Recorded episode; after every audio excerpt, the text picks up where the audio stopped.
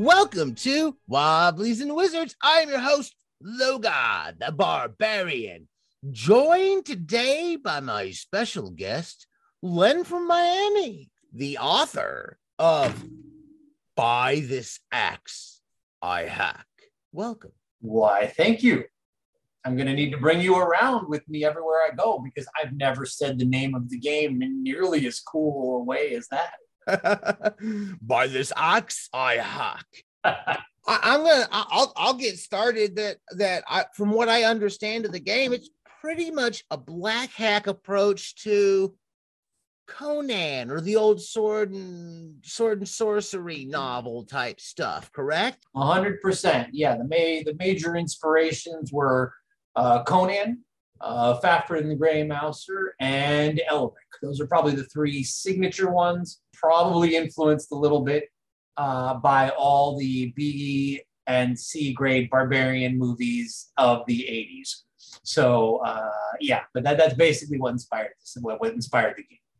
Excellent, excellent. So I like my Conan. I'm a big fan of Conan, and those books are great. I've read quite a few of those Elric books over the years. I get a little confused sometimes in a few of them because suddenly I'm in France or something. It's a different, yeah. We lump them together, but they're very different. They're very different. I think I wrote Elric specifically to be the anti-Conan. You know, Conan is nobody. Elric starts, Conan becomes king. Elric walks away from being emperor. You know, Conan is the anti-sorcerer who hates, you know, Elric is probably one of the greatest sorcerers in his world, and on and on. Could you tell us a bit about the game and how it reflects that genre and stuff? Like what elements of it make it a little bit different than your D&D or the regular Black Hack for that matter?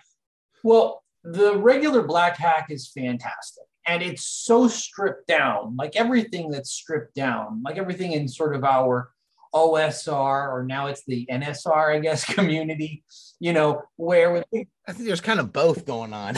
Right. You know, so the Black Hack is stripped down, and anything stripped down, you can kind of make it however you want. So you could absolutely do, I think, a Conan just using the core Black Hack.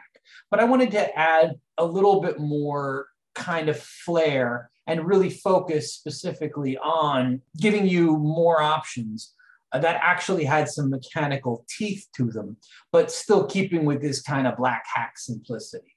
So you've got your, you know, three archetypes, which are warriors, rogues, and mages.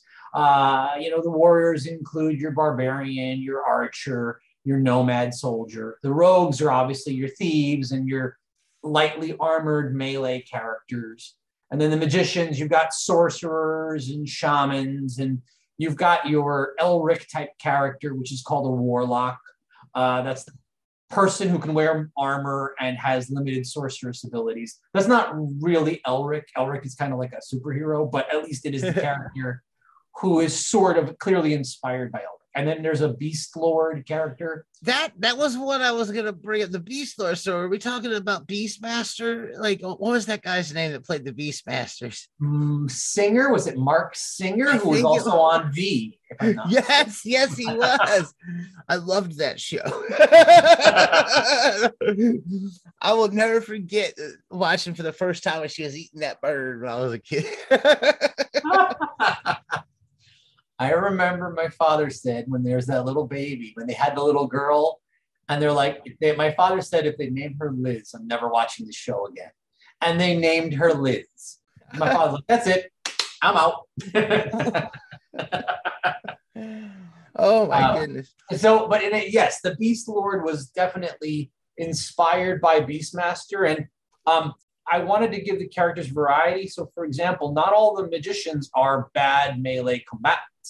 The Beastmaster is a kind of a tough mofo in melee, but his spells are limited. He's not as tough as the pure, he or she rather, is not as tough as the pure melee characters. So I just wanted to give some variety and provide some options that kind of fit within the sort of Conan world. Now, and there's one other thing.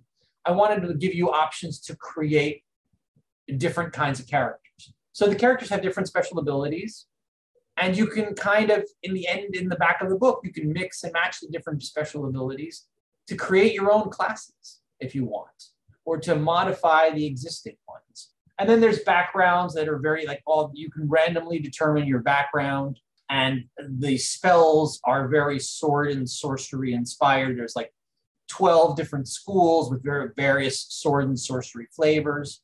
You can get critical failures, and each school will create a different kind of critical failure. Short of walking through the game page by page, which is going to bore everyone.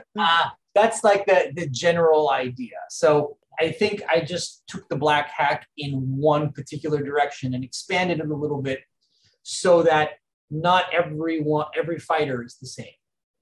Not every rogue is the same. So I have only played the Black Hack with Barbarians of the Ruined Earth, and I think we played in that game together. That's my only experience with it so far. I can't say I know a great deal about, but I picked up on it quick, and I have I got the first Black Hack little zine that came out, and it is an easy to run game.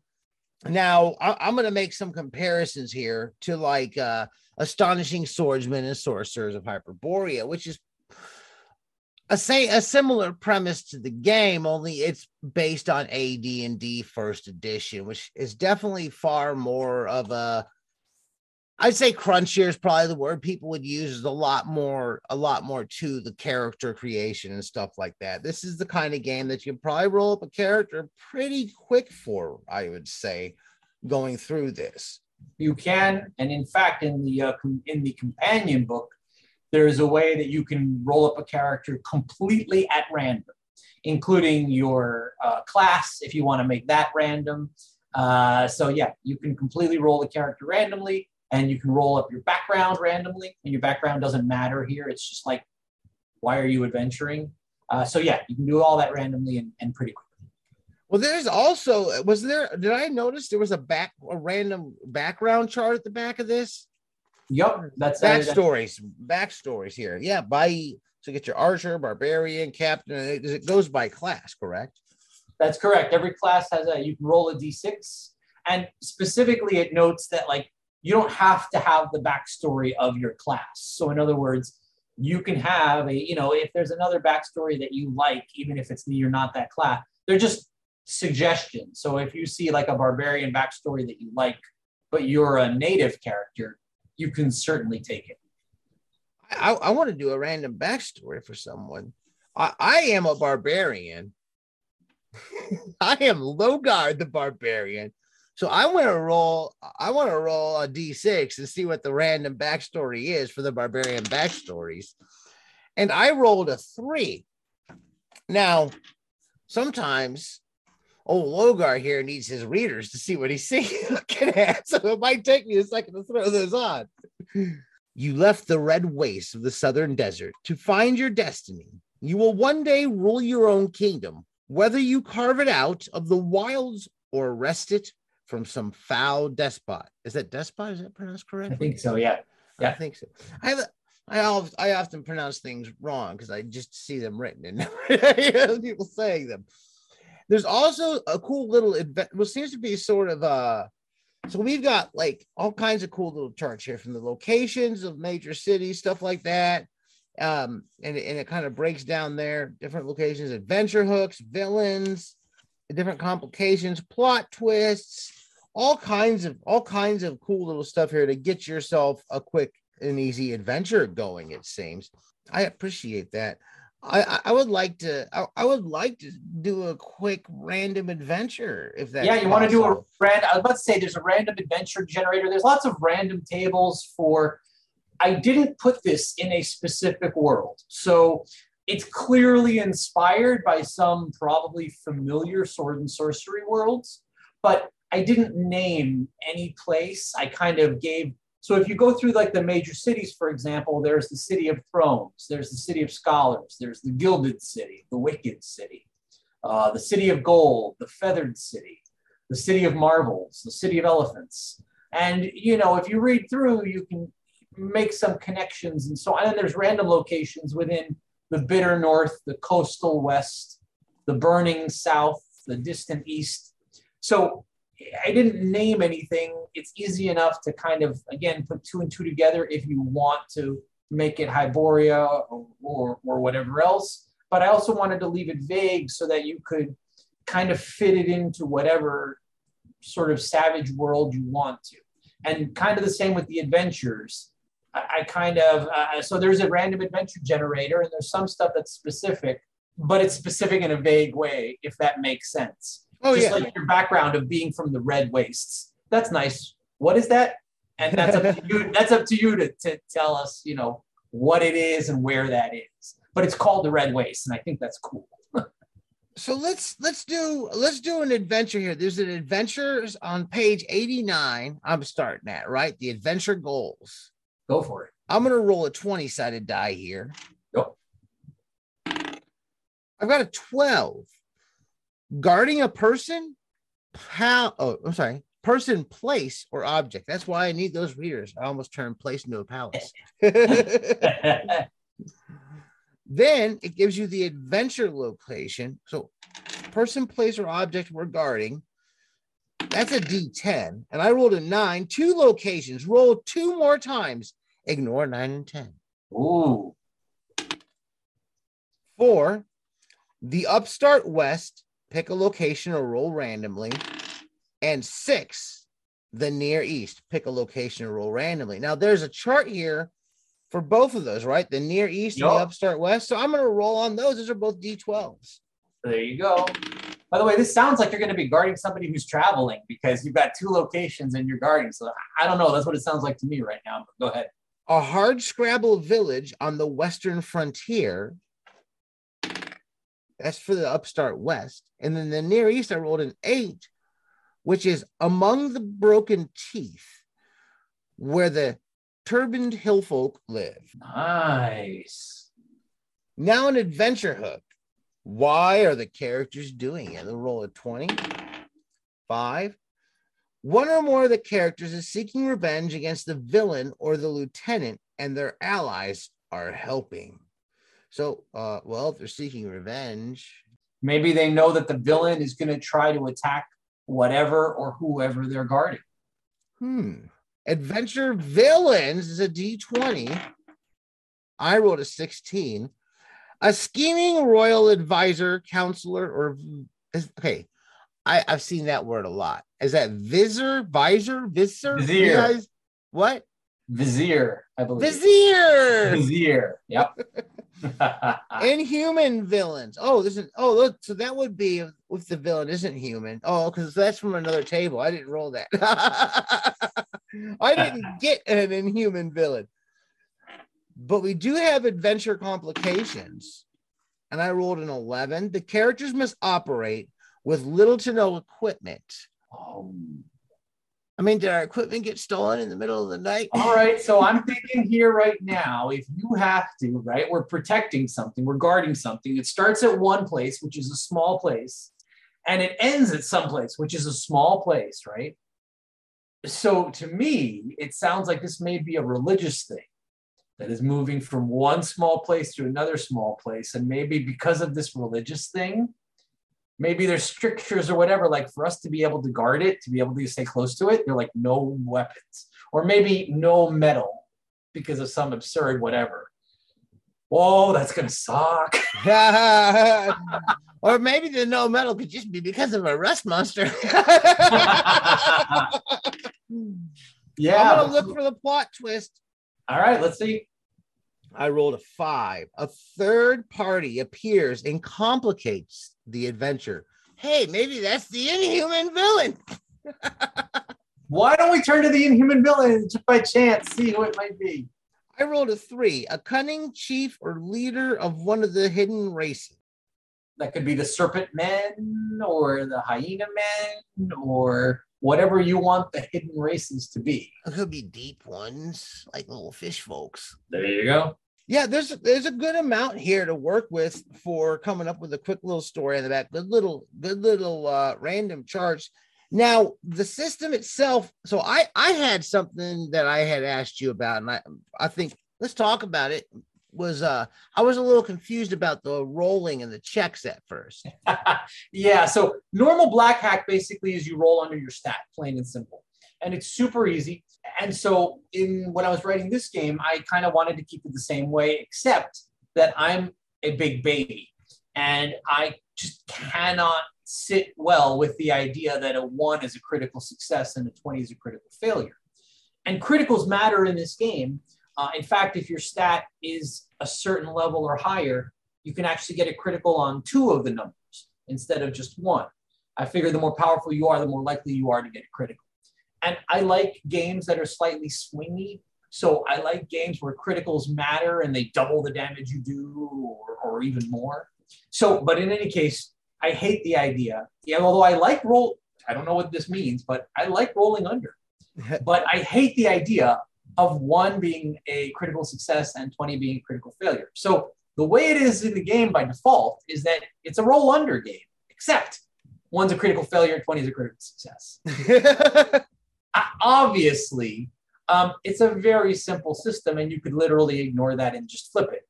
You could just be big boys and girls, which I'm not, and say, look, it's roll under, 1's a critical success, 20 is a critical failure. This game designer just needs to chill. And that's obviously perfectly fine too. So, and there's actually options in the back of the book.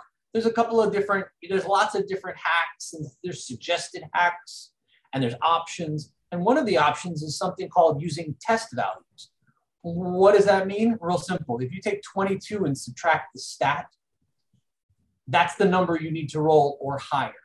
The math is the same as roll under. So for example, if your stat is a 10, you need to roll a 1 to 9 normally to succeed. Okay, well, if you take 22, subtract 10, that's 12. You need to roll 12 or higher to succeed. It's the same number of faces on the die. So probability-wise, it works out, and it's clean because you're always trying to roll high. And I guess from too many years of D&D, I like rolling high. Yeah, I kind of like that, honestly. I think that's a pretty cool way to go about it. When I played Black Hack, that was one of the things that was rolling low, and then 1 was a success and 20 was a failure. It was kind of weird for me to get a hold of. So I see where the making that change comes in. But when I first read it, I was a little confused by it in the book, but that was something that kind of threw me for a loop too when I first played the Black Hack. But I kind of like that alternate idea of subtracting by the 22, and you need this or higher to go. Now, that's a little formula I've used for rolling up characters in the past. It's like, okay, if your character is not doing well, you roll your character straight down. Because I've done a lot of like, well, we're not doing re-rolls or extra dice. But if you're so terrible, then we can subtract all your stats from 22 and just invert the rolls, and therefore you go from negatives to positives. So that little formula of inverting the role, I'm a fan of to begin with. My thing would be, I would question if I would do that at the table, like already have them written down, or do it like Thaco, would just subtract as I'm going. I think you would have it already written down. And in fact, in the Black Hack Companion, there is, which has extra character classes, extra backgrounds. It has the rules there for creating a character completely at random, but it also has extra spells and combat options and other stuff. But at the very, very end of that, at the end of the core game, there's a simple character sheet that works normally. At the end of the companion, there's a character sheet that has room for your stat and your test value. So you would just write it right there, and you're right there on your character sheet is the number you need to roll. I like that. I think that's a good approach. It's almost like just getting your save, or what's it called? Yeah. Your savings throws, yeah. Almost. It's exactly like that. It's pretty much just there's no reason to make people do math like that on during play when you could spend 10 seconds, doing 22 minus X 6 times. And you have it there and you're done. So the one thing about this too is with being the Black Hack, I've never ran it, but as I understand it, it should be pretty easily compatible with a lot of your other stuff you have. You probably just have more stats than you'd need to run something. Is that correct? Yeah, the thing about the Black Hack and different people, the Black Hack is a player-facing game. And by that, you know, what I'm saying is that typically the players are the ones who roll the dice. The players are the ones who make attack rolls when they're attacking. And the players are the ones who make defense rolls when they're being attacked. The only thing that the DM rolls for really, usually, there's some occasional exceptions, but usually, their DM rolls damage when the monster's hit. If you're not using static damage, which you can use, in which case the DM rolls for nothing. So that makes things definitely faster because the player is always the one making the roll. It makes people more invested because they're either having to attack or when they're being attacked, they're not sitting there waiting to be told how much damage they take. They're actively involved in defending themselves. So that's the sort of mechanic of it. And you know, I'm going to be distracted if I don't drop this in. I've been thinking long and hard about trying to do a conversion because I know how popular like old school essentials is. And I've been thinking long and hard about, can I convert the By This Axe, I Hack stuff into OSE? And as I'm trying to do it, I keep being pulled back into the Black Hack. So I'm sitting here as I'm trying to sort of balance this out. Because the players are making their rolls against stats, which improve as they get up in level, higher level fighter is harder to hit than a lower level fighter. In basic D&D, in every game that has spun off from it, a 10th level fighter has more hit points, but they are no harder to hit. Now, obviously, well, and they are harder to hit. That's what the hit points reflect. The hit point, I get it. I totally get it. But it feels very different to mark off your hit points and be like, I wasn't hit. I still have to sleep and recover my hit points. I still have to have a cleric cast a healing spell, but I wasn't hit. Okay. It feels very different to be like, no, you missed. So the more I play with the Black Hack and different versions of it, the more trouble I have sort of going back to classic BX, which I love. But I'm not going to lie, sitting there and being like, okay, I got hit. I'm a 7th level guy. I couldn't parry it, huh? Just, okay. All right. So, yeah, that's one thing I hadn't considered about the Black Hack and doing all the player-facing roles. I can see where, I've only ran the Black Hack with Barbarians of the Ruined Earth. So I can definitely see where that comes in, where making your own roll to not get hit could be a more exciting thing and get you a little more invested into it. I'm pretty used to the basic old game that we've been playing for 30 some years that I've been playing for 30 some years. So it's kind of like, it could be interesting in a different approach. And that does make a lot of sense how it becomes harder to hit because of that element and because of making on your own checks. Now, here's my question. One thing that I missed when I played before and when looking at this. So we're saying that you get better, you're improving with level advancement. Are our actual stats increasing with level? Is that how that works? And how does that work? Yep. So in core Black Hack and in By This Axe, in core Black Hack, what happens basically is you kind of, you try to make a stat roll against each of your stats. And for each one that you fail, if you fail the roll, it improves by 1 point. And then you do it every level. So in other words, if my strength is 14, right? Yes. And I roll a die and I'm not being precise here, but let me just generally, okay? Okay. If my strength is 14, right? I need to roll 13 or less to succeed. Yes. So if I roll the die and succeed, if I succeed, I do not raise my strength. Okay. On the other hand, if I fail, I raise my strength. The higher your strength goes, this applies to all your abilities. The higher it goes, the harder it is, the less likely it is to increase. So is this done after, like, at a level increase? When you level. Okay. Now, that makes a lot of sense because that's the old Cthulhu way of advancing skills. Chaosium. Yeah, that's classic Chaosium way of that's exactly right. Yeah, 100%. So, and you get some rerolls, like fighters can try twice for like strength and con, or that might not be exact, but you get the general idea, right? And so, and in By This Axe, I Hack, it is one thing that people have said about Black Hack is that it works really well at lower levels. As you get higher level, the characters increase in power fairly quickly, and it can potentially become a little bit unwieldy. And so one of the things that I did in By This Axe, I Hack is that it's just an option, but I will tell you that there's that option is the way we always play with it, which is you only roll to increase your stats at even levels. Okay. And at odd levels, what you get is one more, let's call it character point or whatever you want to call it, to buy like a new class ability or a new, you know, to buy a new special ability or a new class ability.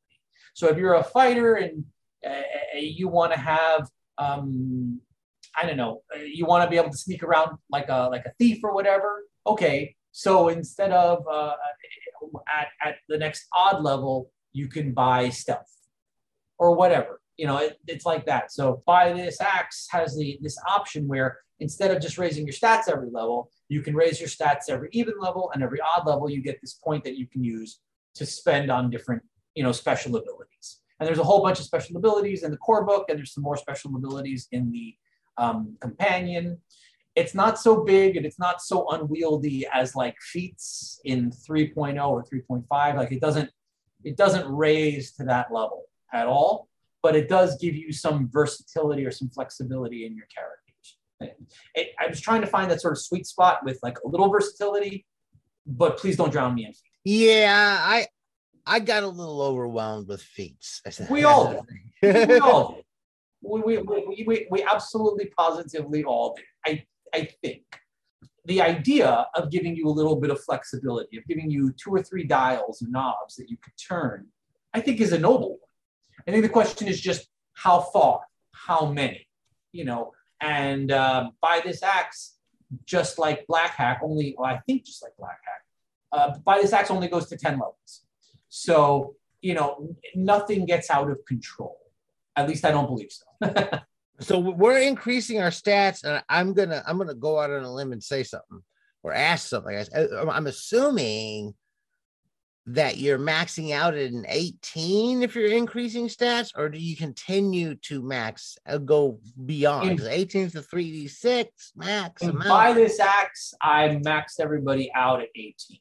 Okay. Now I'm doing, it's not out yet, but I'm doing a, as you know, like a classic fantasy hack version of as well, which will hopefully be out soon. I'm getting some artwork done for it actually, and in that classic fantasy hack, if you are, you know, like a classic fantasy race that has a stat modifier, your cap can be up to the stat modifier.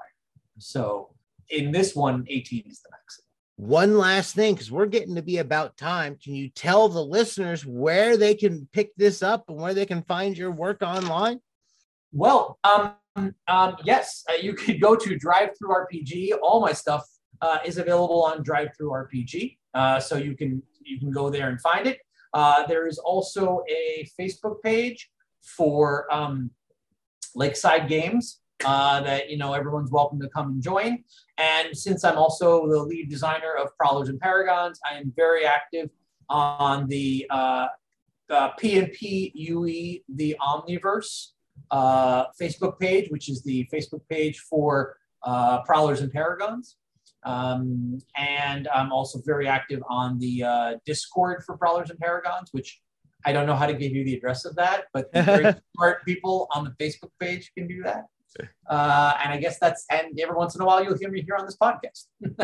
Yep. So, like you said, that you got a few other games out. Could you tell our listeners about what some of those other games are as well, real quick, before we go? And I sign out. Sure. Yeah. I mean, in terms of the main ones, really right now, what I'm focused on is there's 2 lines I'm focused on, plus one I can't talk about, but of the ones I can, there's these hacks, which include, again, my Conan, these sort of Conan inspired By This Axe I Hack, and the companion. There's a third book that's being worked on right now, but it's been slowed down a little bit, but it's going to be another one in this line. And then soon, hopefully in a couple of months, there will be something called There and Hack again. And that, if you listen to the title, you can probably figure out what inspired that particular game. But it is also a Black Hack version of sort of classic medieval fantasy. And then the other line is Prowlers and Paragons, the very entirely different system, superhero-based. Blessed to have worked with some great people on that. And we've got some stuff in the works for that. That's a little bit more of a long view because those products are larger, bulkier, with lots of art and lots of moving pieces. But hopefully the results so far have gotten positive reviews. And that's all available on DriveThru. If you've enjoyed what you've heard here today, please give us a positive 5-star review wherever you're listening. You can follow us on Facebook. Just search Wobblies and Wizards. We're pretty active there. Wobbliesandwizards.com is our blog. I'm on Twitter at @LogarHaleCrom. We're on Patreon. We could really use the support. Patreon.com/Wobblies and Wizards. And as always, keep those dice rolling.